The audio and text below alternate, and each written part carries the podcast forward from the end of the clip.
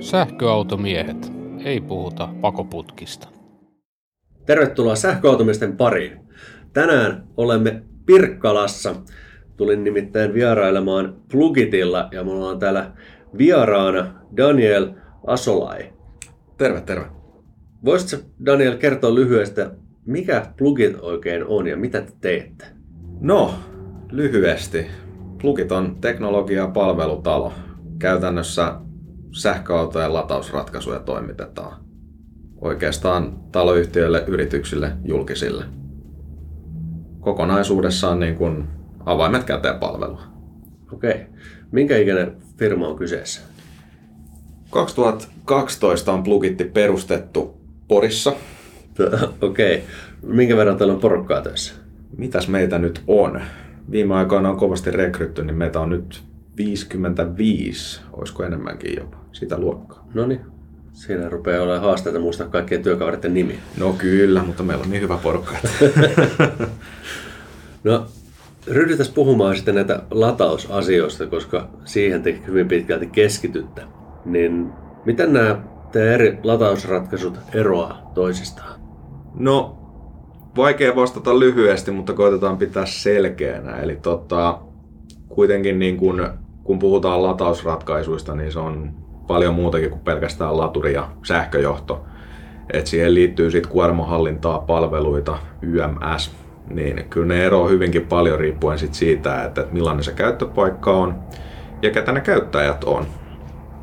Et, et, tota, riippuu aina kiinteistöstä, sen resursseista ja niistä, niistä ihmisistä, ketä siellä pyörii sitten niiden latureiden, latureiden käyttäjinä. Ihan ensimmäinen tarkentava kysymys. Oletteko te latausoperaattori? Kyllä me ollaan sitäkin.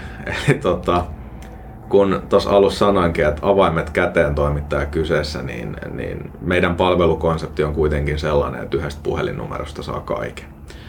Eli kun mietitään tätä ratkaisua, niin ihan ensimmäisenähän se täytyy suunnitella ja kartoittaa. Eli käydään siellä kohteessa katsoen, että millainen se on se paikka ja ketä, ketä ne käyttäjät on. Ja tämän jälkeen sitten, sitten tarjotaan sitä ratkaisua ja me pystytään sitten myös toimittamaan sen niin kuin töiden, laitteistojen, komponenttien osalta. Ja sitten me myös tarjotaan se operointipalvelu siihen.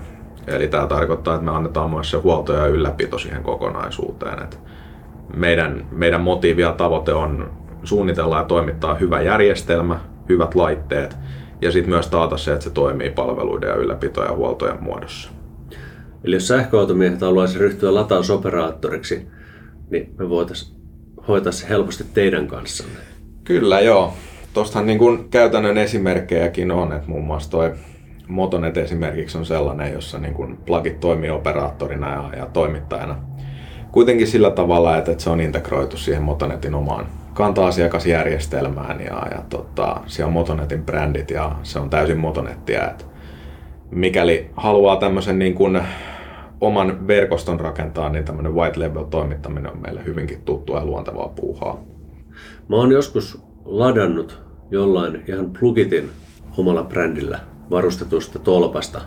Öö, Se oli tuolla Kalevan Prisman parkkipaikalla. Mulla on Plugitin tagikin olemassa. Mahtavaa. Ja tota, sillä mä nyt tässä vähän tiedustelin tätä, oletteko te itse operaattori. Ja ilmeisesti teillä on latureita sitten muuallakin kuin tässä Pirkanmaalla. Kyllä, eli valtakunnallisesti toimitaan ja nimenomaan se operointi on, on todella vahva osa sitä meidän tekemistä. Että mistä plugit rakentuu niin, ja toi henkilöstö, niin suurin osahan meillä on IT-puolen henkilöitä, jotka rakentaa, ylläpitää kehittää tätä plugit cloudia, koska se sitten mahdollistaa sen nimenomaan sen hyvän sujuvan käytön. Mitä operointiin tulee, niin ehkä, ehkä me ei olla operaattori siinä mielessä, niin kuin, äh, miten perinteisesti ajatellaan, että, että olisi niin kuin semmoinen suuri ja kattava verkosto, vaan käytännössä, että, että jos meiltä hankkii sen latausjärjestelmän tai niitä latauslaitteita, niin sitten saa sen operoinnin myös sieltä yhdestä paikasta. Tilaajallehan tämä on arvokasta siinä mielessä ja käyttäjällekin, että, että on ensinnäkin sellainen toimija, joka pystyy toteuttamaan sen palvelun, mutta myös tuntee ne laitteet ja pystyy huoltamaan ne. Puhutaanko sitten vähän DC- ja AC-latauksesta, eli DC-pikalataus ja AC keskinopea lataus. Miten, millä termillä te haluatte kutsua sitä? Niin, kyllä. Tämä onkin Vai peruslataus? Joo. Tämä onkin aikamoinen tota, kuuma peruna, sanotaanko näin, termejä heitellään ympäri ämpäri, mutta ehkä, ehkä me nähdään asiaa, että on nimenomaan DC-lataus, puhutaan pikalataamisesta, joka sitten koskee, koskee näitä mm, niin kuin 24 kilowattia ylöspäin olevia näitä pikalatausasemia, joissa sitten ladataan sillä Zademolla tai CCSllä. Ne eroavat käytännössä toisistaan sillä, että DC on sitä tasavirtalatausta ja AC on vaihtovirtalatausta. Ja AC-puoli taas on sitten se, että mitä nähdään työpaikoilla, taloyhtiöissä, kotona. Että se on se Mode 3 lataustapa tai Type 2, Type 1 tuttavallisemmin. No, kumpia te myytte enemmän? Se onkin haastava kysymys. Et, et kyllähän tuo pikalataus on tosi iso juttu Suomessa ja me oma panostuksemme siihen annetaan, mutta kyllä niin kun fokus on ollut viimeisen, viimeisen aikana tota hyvinkin vahvasti tuolla taloyhtiöissä. Ja samoin sitten nyt kun ihmiset alkaa palaamaan töihin toimistoille, niin luonnollisesti sitten toimitilojen varustelu on myös ollut, ollut tosi tärkeässä positiossa niin tässä meidän tekemisessä. Et sanottaisinko, että, että AC, AC-puolella ainakin tehdään enemmän jalkatyötä, että, että päivittäin ollaan taloyhtiössä tapaamassa ihmisiä ja kartoittamassa kohteita ja miettimässä, että mikä ratkaisu siellä toimisi. Kun te lähdette kartoittamaan sinne asiakkaalle, mm. että minkälainen latausjärjestelmä tähän kyseiseen kohteeseen sopii, niin mitä kaikkea te otatte sinne huomioon ja mi- miten se latausjärjestelmä sitten niin kuin käytännössä palvelee sitä lataajaa ja kiinteistöä asianmukaisesti? Erittäin laaja aihe, mutta oikeastaan ihan ensimmäisenä pitää ymmärtää, että, että missä käytössä se kiinteistö on. Et jos todetaan, että se on vaikkapa jonkinnäköinen bisnesparkki, jossa on erinäisiä yrityksiä sitten vuokralla, ja heille halutaan järjestää tämä latausmahdollisuus, niin lähdetään pohtimaan siltä kantilta, että mitä todennäköisemmin nämä laitteet täytyy pystyä yhdistämään sinne taustaan, eli ne pitää olla operoitavia. Tällä voidaan sitten puolestaan mahdollistaa palvelut ja, ja veloitukset, kulujen kohdistamiset, tunnistautumiset, muut. Ja tota, kun ollaan tämä ymmärretty, että, että millainen kohde se on, niin mennään sinne paikan päälle ja ensimmäisenä suunnittelun lähtökohtana aina ja poikkeuksetta on kuitenkin se, että se on turvallinen se järjestelmä ja että se toimii. Sähköauto luonteeltaan kuitenkin on sellainen, että jos se ei yön aikana tai työpäivän aikana lataudu, niin meidän voi vähän vaikeutua. Kyllä. No tota, sitten kun me ollaan nämä kaksi asiaa niin kuin huomioitu, niin sitten aletaan katsoa sitä kiinteistöä. Et jos, se on, jos se on vaikkapa autohalli, niin silloin voidaan hyvinkin joustavasti suunnitella sitä virranjakelua. Voidaan käyttää vaikka virtakiskoja tai erilliskaapeleita tai lattakaapeleita. Mahdollistaa hyvin paljon. Sitten jos kuitenkin todetaan, että autopaikat on pihalla ja hallissa, niin sitten täytyy miettiä jotain muuta, että mistä kaapeloidaan, millaisia keskuksia käytetään ja miten se mitotetaan. No, nämä nyt on hyvinkin niin kuin teknisesti yksinkertaisia haasteita, että suurin niin kuin, tavallaan tärkeys siinä on se yleensä se kuorman hallinta, mikä sitten ratkaisee sen asian. Eli jos autopaikkaa on todella paljon, niin se mitottaminen täytyy olla tarkkaa.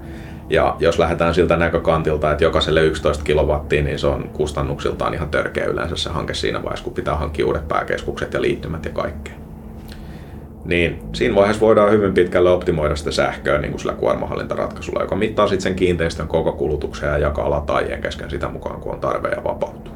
Tähän voidaan sitten yhdistää niin kuin esimerkiksi aikaperusteisia toimintoja, että vaikka tiettyihin kellonaikoihin vapautetaan niin kuin enemmän energiaa ja sitten joihinkin vähän vähemmän. No taloyhtiössä se homma menee sitten omalla tavallaan ehkä vielä vähän niin kuin astetta pidemmälle, koska siinä täytyy sitten ymmärtää, että tota, kun turvallisuus oli numero yksi, toiminnallisuus kaksi, niin se yhdenvertaisuus on sitten numero kolme. Eli täytyy tietää, että onko autopaikat osakkeina vai onko ne yhtiön hallinnassa. Ja täytyy myös ymmärtää se tilaajan lähtökulma siihen, että halutaanko valmiudet kaikille paikoille vai jollekin tietylle alueelle. Ja tämän pohjalta lähdetään suunnittelemaan sitä ratkaisua. Ja miten me näitä ratkaisuja katsotaan, niin sen pitää tosiaan olla turvallinen ja toimiva. Ja meidän tavallaan ratkaisut on käytännössä yleensä sellaisia, että, että ne on ehkä hieman teollisempia niin kuin komponenttitasolla. Että, että niissä voi olla hintalappu vähän eri kuin joissain muissa, mutta sitten elinkaariodotukset on hyvin pitkät, koska me käytetään semmoista laitteistoa ja komponentteja, joita niin kuin pystyy käyttämään pitkälle tulevaisuuteen, ja ne on tavallaan sidottuja toisiinsa. Että ei mennä naimisiin laitevalmistajan tai edes toimittajan kanssa. Eli kiinteistön niin kuin resursseja käytetään siten, että se pystytään optimoimaan ja kuitenkin sillä tavalla, että sillä on pitkä elinkaari ja että se toimii. Se oli aika kattava vastaus. Joo. Ei ole ensimmäinen kerta, kun pääsen kehumaan. tietty tähän liittyy sitten moni muitakin asioita, kuten esimerkiksi sit se, että, että millainen on esimerkiksi taloyhtiössä se malli. Että, että onko se kerrostaloyhtiö, jolla on autopaikat pihalla tai hallissa, mitkä mä tuossa mainitsinkin, mutta sittenhän meillä on erillistaloyhtiöt alkaa olla tosi suosittuja, että etenkin Espoon alueella niitä on tosi usein, että, että siellä on niin kuin yksittäisiä rakennuksia ja, ja niillä on se oma autopaikka siinä talon edessä, niin totta kai silloin katellaan eri ratkaisua. Että sen ei tarvitse kuitenkaan olla sit sellainen, että sen pystyy esimerkiksi verkkoon yhdistämään, jos on mahdollisuus kytkeä suoraan sieltä asunnon omalta mittarilta. Sähkölasku tulee kerran kuussa, kerran kolmessa kuussa ja siinä on se lataaminen sitten mukana. Eli kulut kohdistuu oikealle käyttäjälle eikä koko yhtiö makselle sitten muiden latauksia. Naapurisopu kuitenkin on tärkeä, tärkeä ominaisuus no, kanssa. Toi kuulostaa järkevältä toimintamallilta. Mä itse asiassa kävin Espoossa yhdessä kohteessa taloyhtiössä katselemassa, miten siellä on latauskuviot järjestetty. Ja heillä oli just tämä, että oli sinne kahdeksan asuntoa siinä taloyhtiössä. Ja jokaisella oli omalla paikallaan latauslaite tai mahdollisuus myöhemmin lisätä sellainen ja suoraan oma mittari. Ei tarvitse koskaan kenenkään lueskella mitään mittareita, vaan se jysähti sinne sähkölasku automaagisesti kaiken muun kulutuksen mukana. Ja tuommoisen pieneen kohteeseen varmasti hyvä ratkaisu. Mutta sitten nämä isommat kohteet, jos on vaikka se 50 tai 100 paikkaa mm. ja sinne halutaan latauslaitteita vetää, niin ne ei ole ihan hirveän yksinkertaisia keissejä. No joo, sanotaanko näin, että, että mikäli yhtiössä tehdään asioita oikeassa järjestyksessä, niin ne voi olla jopa hyvinkin yksinkertaisia. Mm-hmm. Kun mietitään taloyhtiötä, niin ensimmäinen ja tärkein vaihe on tehdä huolellinen esiselvitys. Mitä tämä nyt käytännössä tarkoittaa on se, että pitää selvittää, että paljonko ensinnäkin niin kun on, on resursseja olemassa olevalla sähkölaitteistolla. Eli pystytäänkö esimerkiksi niille ensimmäisille, kellä se ladattava auto siellä on jo, antamaan lupa kytkeä sinne omalle autopaikalle vaikka omana muutostyölupana niitä latauslaitteita. Tällä tiedolla voidaan myös sitten todeta sellainen, että jos kaksi kytkee, niin kolmannelle ei enää riitä sähkö tässä ryhmässä, niin tavallaan siinä on riita valmiina, ellei sitten ole jo suunnitelmaa tulevaisuuteen, että mitä tehdään, kun siellä on kaksi asennetta. Ja tota, tässä selvityksessä tulee ottaa myös sit huomioon, että, että mitä toimenpiteitä tarvitaan, että päästään tiettyyn tilanteeseen joka yleensä on se, että on se yhdenvertainen liittymis- ja latausmahdollisuus kaikilla autopaikoilla. Ja sitten kun tämän selvityksen on tehnyt, niin siitä on myös hyvä olla, olla tiedossa sit se, että miten se tehdään, mitä se urakka sisältää, mitä laitteistoa käytetään ja myös se, että mitä se maksaa. Eli, eli jos kartoitetaan esimerkiksi sähkökapasiteettia, että paljonko liittymällä on vapaata kaistaa, niin se on, se on hyvin pieni murunen se tieto siitä kokonaisselvityksestä, mitä siellä taloyhtiössä oikeasti tarvitaan, että pystytään tekemään selkeä suunnitelma ja oikeita päätöksiä tämmöisen projektin osalta. Sitten kun on tämmöinen hyvä huolellinen kartoitus tehtynä ja on, on tiedossa, että, että paljonko suurin piirtein niin kun asiat maksaa ja mitä täytyy tapahtua, niin sitten on tosi helppo lähteä viemään sitä hanketta eteenpäin siellä hallituksen kokouksessa, että lähdetäänkö pyytämään tarjouksia, lähdetäänkö vertailemaan toimittajia. Ja sitten myös sit, niin kuin siitä siirtyä siihen toteutukseen yhtiökokouksen päätöksen jälkeen. Mitäs taloyhtiö kun päättää nyt, että halutaan tehdä tällainen kartoitus, ja ne soittaa plugitille ja sovitte ajan, että ensi viikon keskiviikkona mennään katsomaan ja kartoittamaan tämä kohde, niin miten se kartoituksen hinta muodostuu? Se on varmaan semmoinen, mitä monet päättäjät siellä miettii, että mitäköhän tämä mahtaa maksaa, niin osaatko heittää mitään semmoista karkeata arvioita, että missä haarukassa ne kartoituksen hinnat yleensä pyörii? Joo, kaiken näköistä on nähnyt, että, että sehän voi niin kuin 200 eurosta mennä jopa sinne 800 euroon. Että esimerkiksi me ollaan pyydetty joskus 800 euroa kartoituksesta. Tietysti tänä päivänä Plugitilta saa sen kartoituksen velotuksetta. Aha.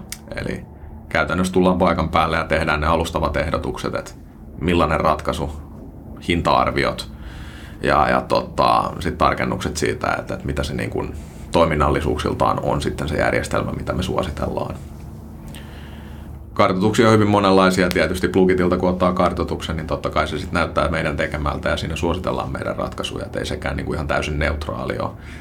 Tosin mainittakoon, että meidän laitteista kuitenkin on sellaista, että se ei siinä ole niin kuin toimittaja. Et, et, siinä on yhtiöllä oikeastaan niin kuin pähkinä purtavaksi, mutta hyvin helposti ainakin pääsee asiassa liikkeelle meidän kanssa. Millä alueella te toimitte? Valtakunnallisesti. Eli ihan Lappia myöten voi tilata Kyllä, kyllä. Pukitin kartoittamaan tilannetta ja pyytää tarjousta. Sanotaanko, että Utsjoelle ei ehkä ihan niin kuin ensi keskiviikoksi, mutta tota, sitä seuraavaksi. Jollain aikajänteellä kuitenkin. kyllä. Joo. Tuo oli aika yllätys, että koska mä oon kuvitellut, että sitä ei kukaan tule ilmaiseksi tekemään.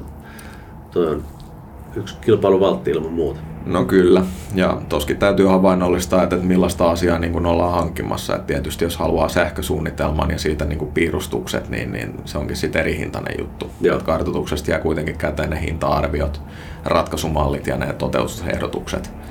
Mutta tota, sitten jos haluaa ihan oikein suunnitelman, niin se on sitten tuntityötä. No, te teette niitä kartoituksia tuonne taloyhtiöihin, niin minkälainen fiilis sulla on siitä, että haluaako ne taloyhtiöt pääsääntöisesti semmoisen järjestelmän, missä on luettavat kilowattituntimittarit, vai haluaako ne siihen joku tämmöisen taustajärjestelmän ja laskutuksen, koska teillä käsittääkseni tämmöinen on tarjota. Joo. No se vaihtelee taas hyvin paljon kohteen mukaan. Niin kuin todettiin, niin jokainen ratkaisu on sen näköinen, millainen se kiinteistö on ja, ja ketä sitä käyttää. Et, et jos puhutaan pienestä taloyhtiöstä, jossa pystytään sitten niin kevyesti niin kuin hallinnollisesti hoitamaan esimerkiksi nimenomaan tämä kilowattituntimittareiden lukeminen ja siitä laskuttaminen, niin se on erittäin ok. Mutta sitten jos taas puhutaan sellaisesta paikasta, missä niin kun halutaan esimerkiksi sellainen homma, että, siihen tunnistaudutaan siihen latauslaitteelle ja niitä paikkoja on vähäkään useampi, niin monesti se ei ole edes kustannustehokasta, jos niitä ruvetaan niin kun isännöitsijälle lähettää vaikka niitä kuvia 20 paikasta ja se sitten pitää Exceliä yllä ja laskuttaa sen toteuman mukaan. Ja kyllä se taustajärjestelmä on sellainen, että, että vaikka sitä ei käytettäisikään siihen energianvelotukseen, niin mä suosittelen sitä lämpimästi, koska sillä pystytään sitten etänä myös ratkoa hyvin paljon ongelmia. Eli potentiaalisissa huoltokuluissa pystytään säästämään ihan merkittäviä summia. Jos siellä nyt on vaikka se tilanne, että ei lähde se lataus käyntiin aamulla tai illalla, illalla kun sitä koettaa käyttää, niin meillä on se 247 asiakaspalvelu, josta useimmiten pystytään tämä ratkaisemaan sillä, että okei, että ota kaapeli irti ja, ja tota, aloita lataustapahtuma uudestaan ja laita se tällä kertaa sitten sinne perille asti, niin se lähtee. Verrattuna sitten se, että, että jos sitä ei itse saa käyntiä ja tilaa se huoltomiehen, niin se on, se on sitten ihan eri hintainen juttu. Kyllä. No mitä toi käytännössä kustantaa tuommoinen taustajärjestelmän käyttäminen, että jos on taloyhtiö, heitetään nyt missä on 40 parkkipaikkaa ja siellä on jokaisella latausmahdollisuus, niin millainen se on se per ruutu se kustannus sitten kuukausitasolla? Joo, no se kustannus muodostuu joko per käyttäjä tai per pistoke. Eli etenkin PK-seudulla ollaan huomattu, että monessa taloyhtiössä tilanne on sen kaltainen, että, että kun hankitaan niitä latauslaitteita sinne autopaikoille, niin ei ne välttämättä olisi vielä käytössä. Ei ole ladattava auto tullut vielä tai sitten ei ole aikomuksena hankkiakaan. Niin kun se latauslaite on siellä, niin, niin tota, sitähän ei voi käyttää ilman, että siihen tunnistautuu. Niin sillä pystytään sitten niinku varmistamaan se, että siitä ei myöskään tule mitään juoksevia kustannuksia. Eli käytännössä kun sinne cloudiin kirjautuu ja ottaa ne käyttöoikeudet, niin silloin se alkaa vasta maksaa se palvelu. Ja se on 3,5 euroa kuukaudessa alveineen se taustataloyhtiössä. Sitten taas vaihtoehtoisesti, että jos taloyhtiö esimerkiksi omistaa ne latauslaitteet ja ylläpitää hallinnoi niitä niin sanotusti, niin silloin se voi olla se kustannus per pistoke. Eli jos siellä on 10 laturia, niin 3,5 euroa per pistoke kuukaudessa alveineen. Taloyhtiö perii sitten vaikka vastikkeena ne siltä käyttäjiltä. Okei, se ei sitä enempää ole. Ei, ei. Kyllä se, tota, se oli 7,5 euroa aikoinaan, mutta siinä sit huomattiin, että tota, 7,5 euroa, jos mitataan kilowatteina, niin, niin tota, se on aika merkittävä määrä sähköä. Joo, kyllä. Miten sitten toi taloyhtiöt, mua itseäni kiinnostaa, koska olen törmännyt tähän keskustelussa monta kertaa, kuinka monesti taloyhtiöistä pyydetään pikalaturia, eli DC-laturia taloyhtiöille niin tämmöistä tarjousta. Joo. Tämä on tosi yleinen. On. Monestihan ajatus on se, että yksi tämmöinen pikalaturi taloyhtiön pihaa ja sitä käytetään sitten kimpassa. Vähän niin kuin saunavuoroina. Ja tota, siinä on tiettyjä haasteita, sanotaanko näin. Jos pohditaan vaikka sellaista asiaa, että se oma saunavuoro osuu vaikka sinne ilta seitsemään. Ja mitä jos silloin on vaikka harrastuksia, niin meneekö se oma puolen tunnin pikalatausvuoro sitten vaikka ohitte? Vaihtoehtoisesti sitten, että jos se lataustapahtuma alkaa kymmeneltä ja puolen tunnin päästä pitäisi olla siirtämässä, niin ei ainakaan itseä niin kuin ihan hirveästi sängystä kiinnostaisi kömpi pihalle lähteä siirtämään sitä. Siis on, onko siellä ihan oikeasti ollut tämmöisiä ajatusmalleja, että, että tehdään latausvuorot? Joo, asukkaan? kyllä tämä on hyvin yleinen. Ja mihin se monesti kaatuu noissa pikalatureissa on se, että, että sanoo, että me ei, me ei kyllä suositella tätä kenellekään, koska kustannus per pistoke on ihan toista luokkaa kuin noissa AC-latureissa. Eli on järkevää hankkia pistokkeita riittävästi niille käyttäjille, josta sitten ladataan vaikka vähän hitaammin verrattain siihen, että hommataan se yksi pikalaturi, jota sitten niin jaetaan keskenään, koska tota, siitä ei saa kuin riita aikaiseksi. No, on mun vielä pakko kysyä, että olette sitten ikinä yhdellekään taloyhtiölle toimittanut sitä pikalaturia? Ei, ei, ei ollut. Okay. Monesti on kysytty ja kyllä me kohteliaasti siitä aina kieltäydytään. Sitten perustellaan kyllä, että miksei tämä toimi. Tietty, jos jossain on sellainen taloyhtiö, johon se sopii, niin totta kai me se keskustelu käydään ja voidaan ehkä toimittaakin, mutta tota, vaikea kuvitella sellaista tilannetta. Joo. En itsekään keksi tilannetta, missä no. se olisi taloyhtiössä järkevä Kyllä. vaihtoehto.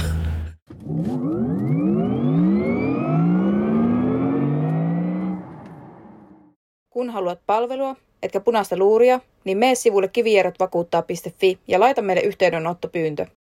Tesla-tarvikkeiden kotimainen verkkokauppa vempele.fi. Autojen pesut, puhdistukset ja suojaukset hoitaa Pepe Karker Kuopiossa petri at bebe.fi.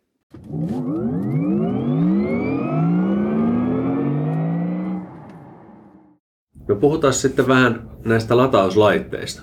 Sä aiemmin sanoit, että te ette ole lukinneet itseäni mihinkään tiettyyn laitteeseen tai laitevalmistajan, niin mitä kaikkea rautaa teiltä on saatavilla? Joo, toi jälleen laaja kysymys ja tulee vähän laaja vastaus, mutta tota, mehän ei käytännössä olla sidottu mihinkään laitevalmistajaan ja se käytännössä tarkoittaa, että meidän valikoimasta löytyy muun muassa Keboa, Schneider Electricia, Enstoa, ABBtä, että et AC-puolella käytetään useita valmistajaa juurikin sen takia, että et niin kun, ei ole sitä yhtä laturia tai yhtä ratkaisua, joka sopisi kaikille, vaan se täytyy kuitenkin olla se oikea, oikea tuote sinne oikeaan kohteeseen. Samoin sitten niin AC-puolella luonnollisesti on toi ABL Defa niin kuin kotilataamiseen ja nimenomaan niissä rivareissa muun muassa toimii tosi hienosti kanssa. Siinä missä se on meille tärkeää, että me ei olla sidottuna yhteen laitetoimittajaan, niin se on meille tärkeää, että kun puhutaan näistä järjestelmistä, että niin kuin se tilaaja ei ole myöskään sidottuna yhteen tiettyyn laitevalmistajaan. Ja tämän johdosta käytetäänkin monesti niin kuin erillisiä kuormanhallintayksiköitä, et monestihan latureissa se on sisään rakennettuna, että yksi laite on masteri ja loput on sitten sen perässä. Mutta se käytännössä tarkoittaa sitä, että jos sitä kyseistä laitetta ei enää saa jostain syystä, tai jos vaikka se masteri viottuu, niin sitten on koko järjestelmä käytännössä niin pois pelistä. Eli kun käytetään näitä keskitettyjä kuormahallintayksiköitä, jotka noudattaa tuota OCPP-rajapintaa, niin sillä pystytään ratkaisemaan tämä homma aika hienosti. Kuormahallinta on osa infraa ja se niin kuin palvelee niitä laitteita, mitä siihen yhdistetään, oli se Ensto tai Kevo. Ja tuosta tota, kuormahallinnasta, niin sehän on niin kuin oikeastaan meidän oma tuote. Se on omaa teknologiaa ja tota, omaa softaa, joka siellä sit paikallisesti pyörii. Et se kulkee nimellä DLDS-keskus. Ja sillä voidaan toteuttaa se kuormajako niin kuin monitasoisena, eli kiinteistön, järjestelmän ja lataajien välillä, tai sitten yksitasoisena, että on yksi tietty summa, jota jaetaan lataajille sitten dynaamisesti. Avainasiana tuossa kuitenkin on sitten niin nois, mitä luettelin pois lukien se ABL Defa, että ne on kaikki OCPP-laitteita.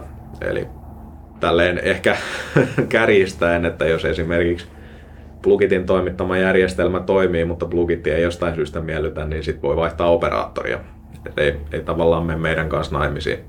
Sama pätee sitten juurikin niihin laitteisiin, että jos joku päivä näyttää siltä, että haluaa, haluaa jonkun toisen laitteen, niin kunhan se noudattaa sitä OCPPtä, niin se todennäköisesti on yhteen sopiva siihen järjestelmään.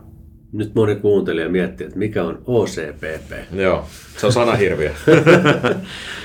Open Charge Point Protocol on kyseessä.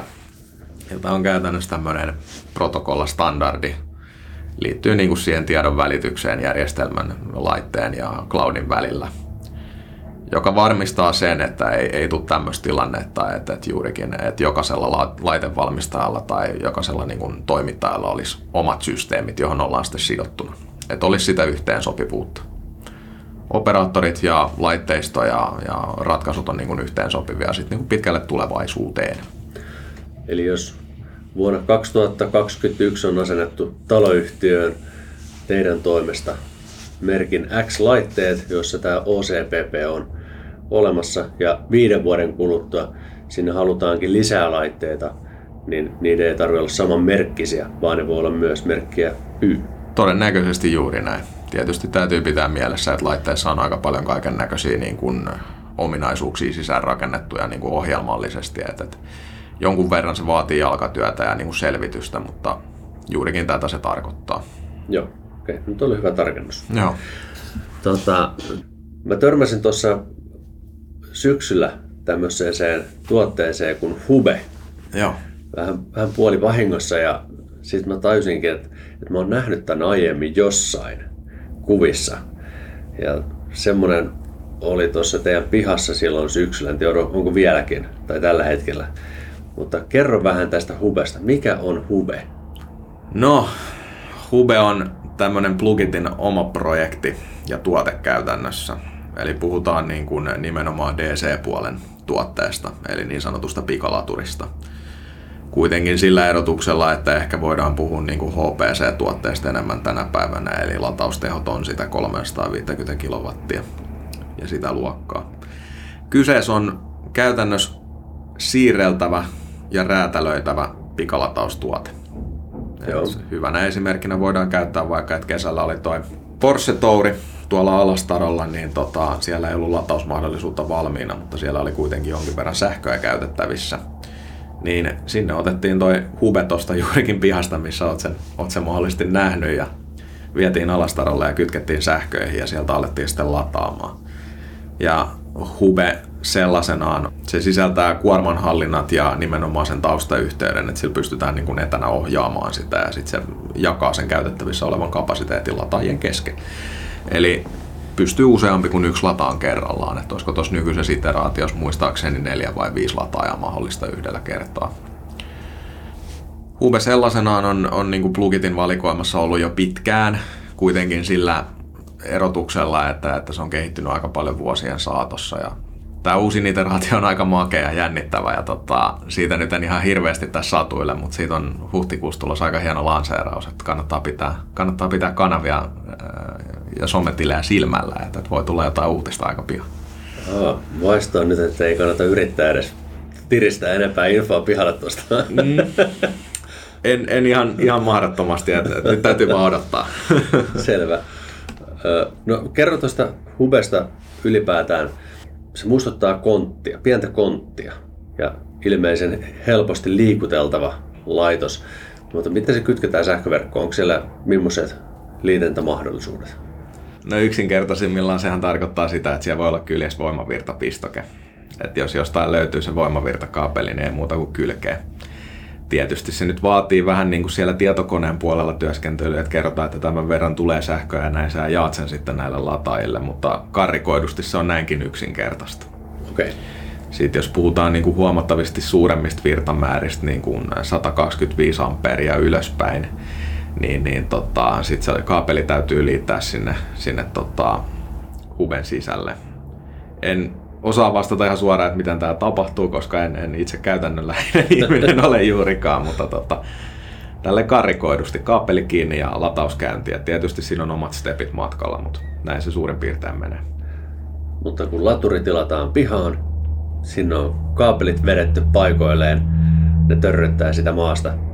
Hupe päälle, lasketaan siihen päälle ja piuhat kiinni ja homma rokkaa, näin karrikoidusti sanottuna. Karrikoidusti sanottuna juurikin näin. Okay. Eli tämä konttihube, mikä oli siellä radallakin, niin sehän on niin sanotusti jo vanhentunut, eli, eli juurikin tämä tuoreempi painos on sitten jo erilainen. Ja tota, siinä on aika paljon kaikki siistejä kyvykkyyksiä, mutta niitä joudutaan nyt hetki vielä odottaa, että kerrotaan, että mitä ne on. No, sanon sitä vanhasta hubesta, että montako latausliitintä semmoisessa maks kerrallaan voi olla käytössä? Tekis mieli sanoa, että neljä. Joo. Niin, siis niminäkin muistelen, että siellä no. Lapin kuvissa olen nähnyt, että siinä olisi niin kuin neljä autoa ollut latauksessa. Joo, kyllä. Seuraavaksi mä haluaisin puhua työsuhdeautoilusta. Ja teillä varmaan on asiakkaita, yrityksiä siis, joilla on henkilökunnalla käytössä työsuhdeautoja.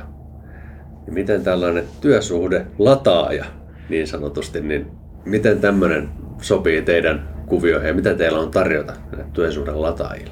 toi on hyvä kysymys ja ennen kuin mä vastaan, mulla on itse asiassa hauska tarina tästä. No, Et tota, mä olin, ennen kuin mä tulin Plugitille, mä olin itse siinä OP-kulkupalvelussa, jossa oli tota, ladattavia autoja. joo, muistan. Joo.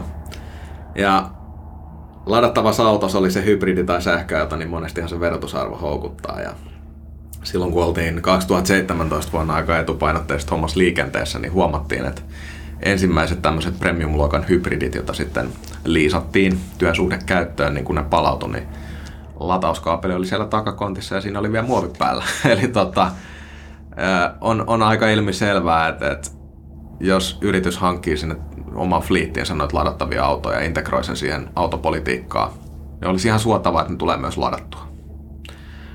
Ja tota, tähän meillä oikeastaan onkin sit aika kattava valikoima niin kuin palveluita siinä mielessä, että ne niin kuin sopii useampaan kohteeseen. No, nyt jokainen, joka on ladattavalla autolla vähän liikkunut jossain, tietää, että kun käydään siellä julkisella latauspisteellä, niin siihen tunnistaudutaan sillä sovelluksella tai RFID-tunnuksella ja sitten se ottaa luottokortilta sen maksun siitä ladatusta energiasta. Ja sama pätee sitten käytännössä muissa ympäristöissä, kuten esimerkiksi vaikka taloyhtiössä, jossa sitten jokainen maksaa sen oman ladatun energiansa useimmiten. Ja oikeastaan niin kuin mielenkiintoisimpana paikkana tässä on sitten se oma kotitalo. Eiks niin? Koska sehän on aika tympätä joka kerta ottaa jotain kuvia jostain sähkölaskuista ja tehdä matkalaskuja. Ja HRssäkään ei tykätä siitä ihan hirveästi, että, että jos on sata autoa fliitissä, niin siinä on aika paljon kuvia arkistoitavana ja naputeltavana. No miten me lähdettiin taklaan tätä asiaa, niin käytännössä se menee taas sen cloudin kautta. Et kun siellä cloudissa voidaan tunnistaa se käyttäjä, voidaan tunnistaa se paikka ja voidaan veloittaa energiaa ja sitten voidaan niin niillä velotuksilla niin rakentaa semmoinen tietynlainen maksupolku. Eli tämän alustuksen jälkeen päästäänkin sitten siihen asian ytimeen, että, että jos esimerkiksi hankkii vaikkapa leaseplanin kautta työsuhdeauton, niin tämän työsuhdeauton lisävarusteeksi on mahdollista valita älykäs kotilatauslaite. Oho, Ja tämä älykäs kotilatauslaite on hinnoiteltu asennettuna ja tämä sitten käytännössä tulee niin kuin lisävarusteena, niin se näkyy verotusarvossa. Se, että miten yhtiö kompensoi tätä autopolitiikassa, niin sehän on tapauskohtaista, mutta joka tapauksessa lopputulema on se, että sitten kun se ladattava auto sulle tulee, niin sitä ennen Plugit Finland on asentanut sulle tota, kotiin älykkään latauslaitteen, jolla on sitten niinku verkkoyhteys. Ja mitä siinä nyt käytännössä tapahtuu on se, että se, kun se tulee se työsuhdeauto, niin kun sä lataat kotona, niin se mittaa ja velottaa siltä leasing-yhtiöltä käytännössä sen ladatun energian osuuden. Ja tämä sitten tilitetään sulle takaisin suoraan, eli ei tarvitse tähän matkalaskuja. No miksi tämä on sitten niinku sen yrityksen, joka niinku tarjoaa tätä autoa ja tuo puolesta kätevää, on se, että, että sitten kun sieltä tulee sieltä leasingyhtiöltä se veloitus tai lasku siitä autosta, se kuukausierä, niin jos se on hybridi, niin se sisältää polttoaineen, auton kuukausivuokran, kaikki palvelut, mitä siihen liittyy, ja myös sen ladatun energian osuuden kaikella, kaiken yhdellä kuitilla. Ja tota, miksi tämä on magea juttu, niin tämä on täysin automaattinen. Tämä on tosi helppoa, että vaikka tämä kuulostaa tästä tosi monimutkaiselta ja se onkin aika häkkyrä, kun sen piirtää paperille, niin tämä helpottaa tosi monen ihmisen elämää tosi monessa paikassa. Ja kun tuosta lataamisesta tehdään helppoa kotona, työpaikalla, taloyhtiössä, oli se missä hyvänsä, niin silloin sitä myös tulee tehtyä ja silloin pystytään niin kuin säästämään niissä päästöissä ja pystytään hyödyntämään sitä ladattavaa ajoneuvoa niin, kuin niin paljon kuin vaan mahdollista. Eli työsuhdeautoilu on, ja työsuhdeauton lataaminen on tehty helpoksi tuolla teidän kuviolla. Mutta mua kiinnostaa nyt sitten tämä raskas liikenne. Anteeksi kun hyppään aiheesta avaruuteen, mutta tiedän, että PK-seudulla ainakin teillä on raskaan liikenteen latauskuvioita, niin kerrotko vähän niistä? Joo, ilman muuta. Eli, eli varmaan, varmaan viittaa tuohon tota, Espoon Leppävaaran varikkoon ja, ja HSL.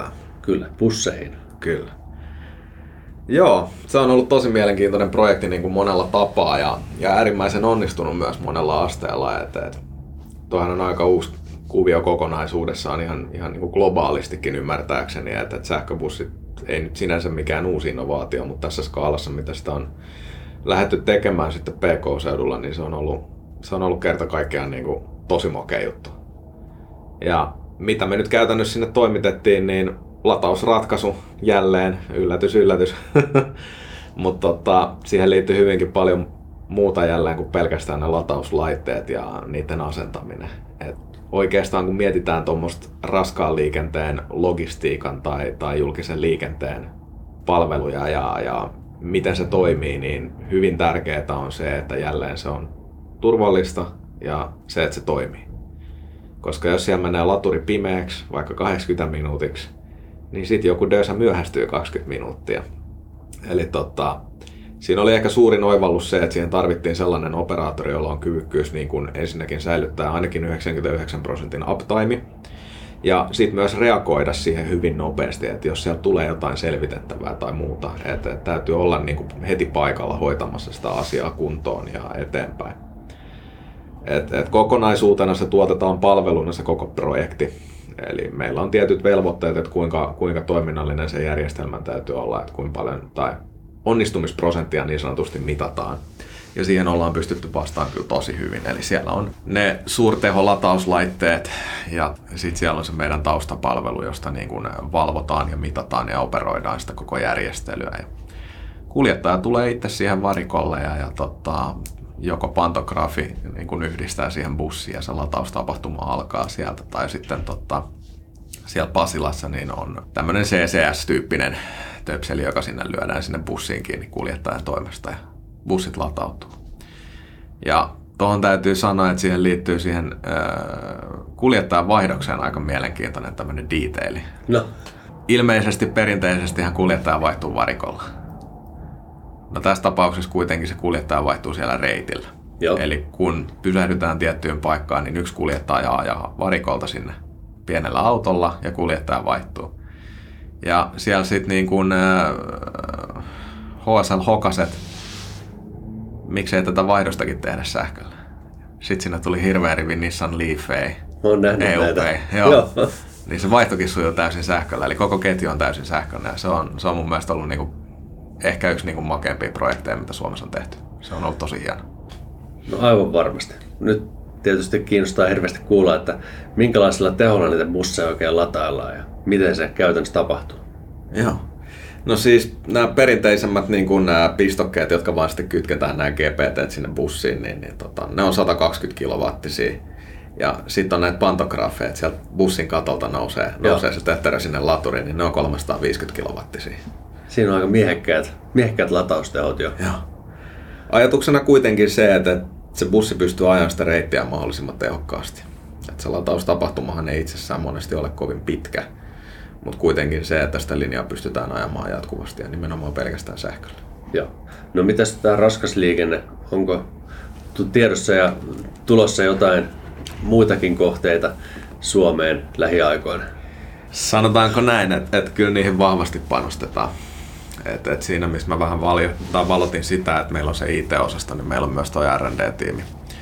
Tiimi niin kuin hyvin keskeinen, keskeinen osa tätä meidän liiketoimintaa. Ja nimenomaan tuo logistiikkapuoli on sellainen, mihin varmasti panostetaan. En nyt sano, että mitä on tulossa ja mitä ehkä tulee ja näin, mutta tota, varmasti ollaan aktiivisia siellä. Jäädään odottelemaan, mitä tuleman pitää. Hmm. Mä tiedän, että teidän taustajärjestelmä, jolla koko ruljanssi pyörii, niin on myyty Japaniin. Ja. Kerro siitä. Toi Plugit Cloud on niin kuin meidän täysin omaa tuotantoa ja sen yksi niin kuin suunnitteluperiaate on ollut se, että se on hyvin niin kuin integroitavissa, että se tukee kolmannen osapuolen rajapintoja. Ja tota, en nyt ihan osaa sanoa, että mitä polkuu pitkin tämä lähti käyntiin tämä projekti, mutta käytännössä Japanissa oli toimija, joka halusi aloittaa niin kuin latausoperaattorina.